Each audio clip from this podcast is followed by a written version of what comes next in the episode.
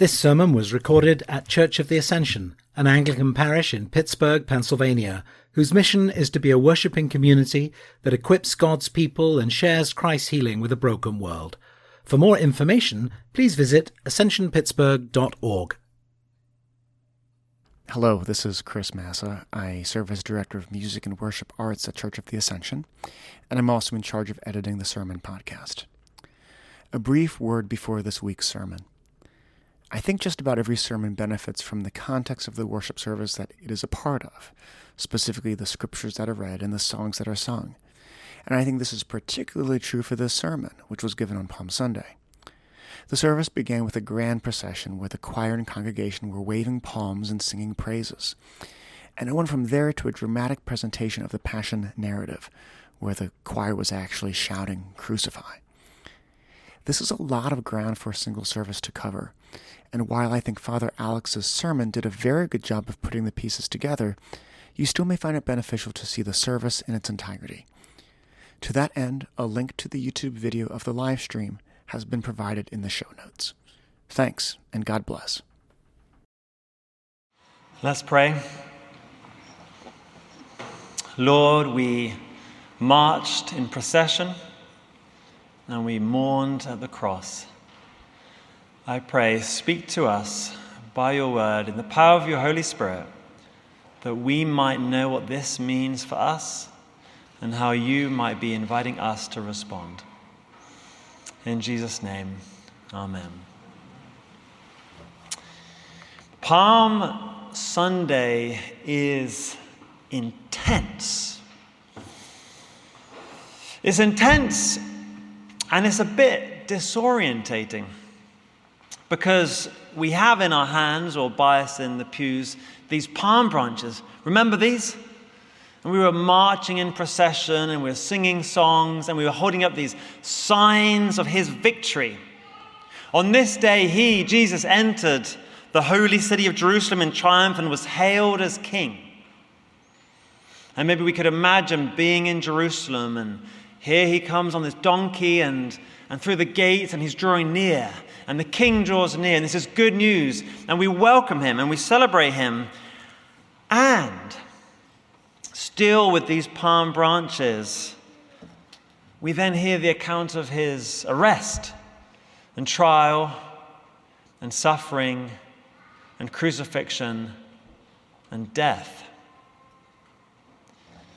And choir, you were leading us in the procession, singing. And then you are yelling, Crucify him.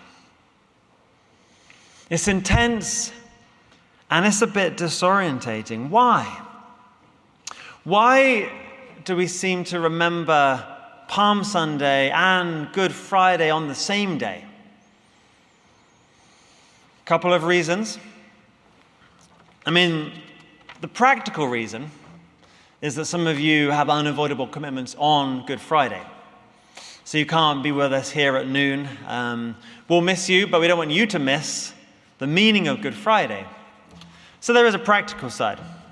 But I think there's something more interesting and profound. Um, and I think remembering both Palm Sunday and Good Friday on the same day exposes and confronts us with a dissonance, an awkward truth about ourselves about our sinful and divided hearts. Because our hearts are torn in two directions.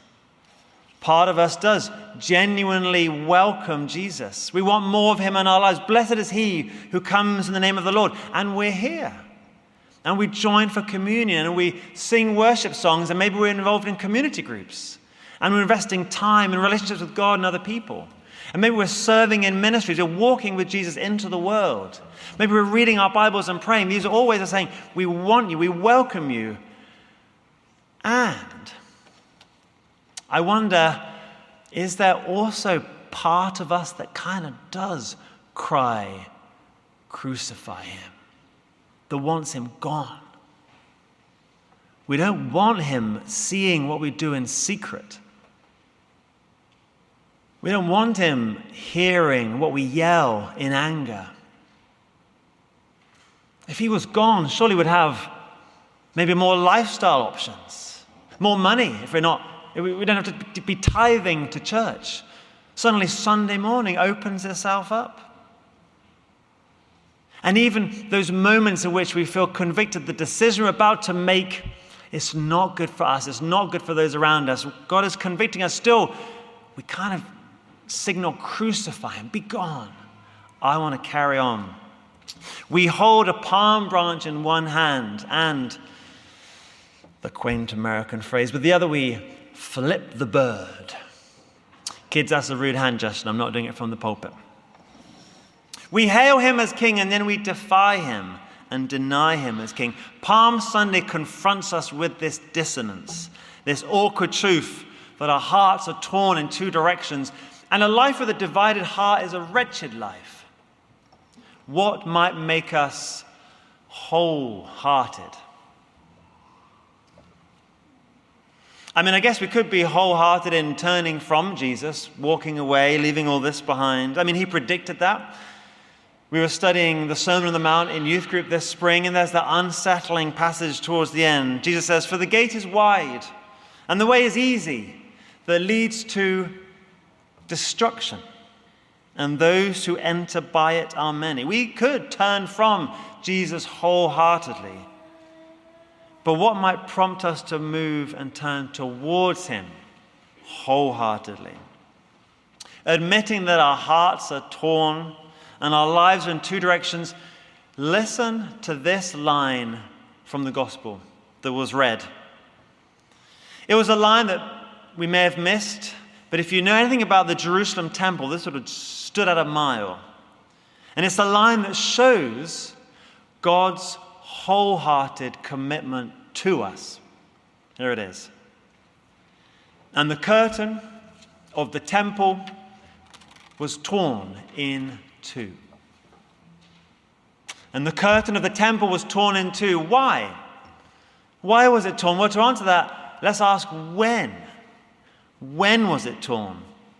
Deacon Mark read, It was now about the sixth hour, and there was darkness over the whole land until the ninth hour while the sun's light failed. And the curtain of the temple was torn in two. Then Jesus, calling out with a loud voice, said, Father, into your hands I commit my spirit. And having said this, he breathed his last. Framed between the signs of God's judgment, the darkness, and Jesus' death, he breathed his last. last. The temple curtain was torn in two. And in Mark's gospel, he has the detail it was torn from top to bottom. Why? Imagine a large and magnificent curtain in the temple, separating the people from the Holy of Holies. An enormous, beautiful curtain, inches thick.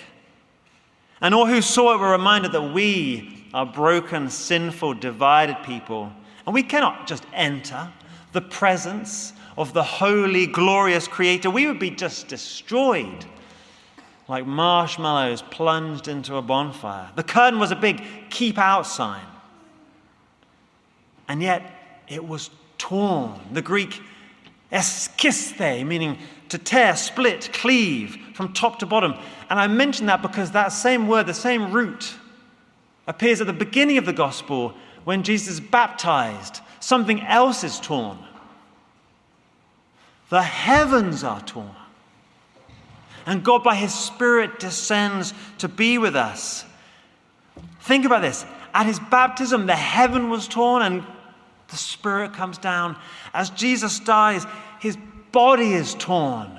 And by His wounds, we are healed. And as He dies, the temple curtain is torn and the barrier between us and God is removed.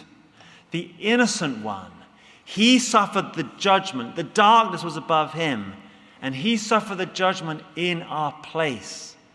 The curtain is torn, and God wholeheartedly invites us in.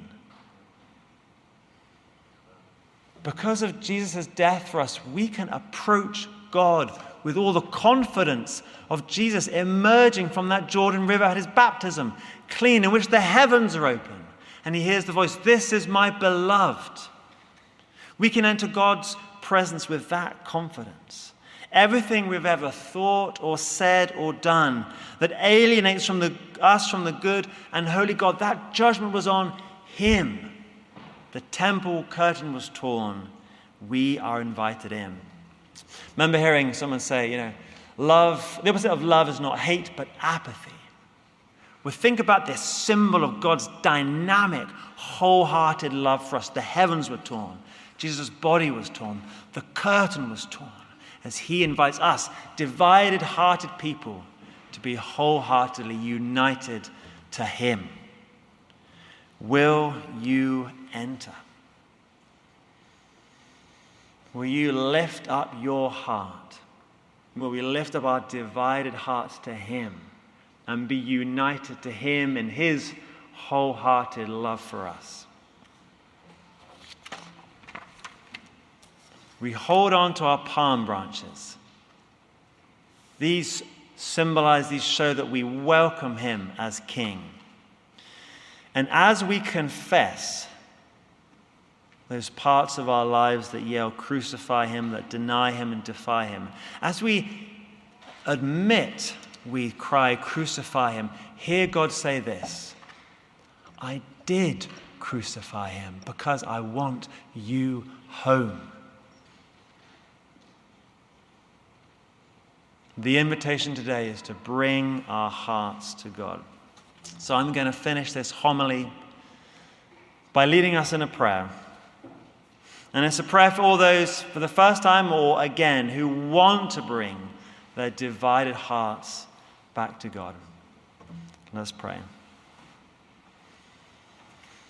Lord, you have made us and you know us and you know our hearts. You know all the ways in which we deny you and defy you and turn from you. Thank you, Jesus, that you chose to take our judgment. Thank you, Father, that you invite us back into your presence forgiven, restored, adopted as your children. Pray, help us now. Lift up our hearts, lift up our whole lives to you, that our hearts may be united with you now and always. In Jesus' name, amen.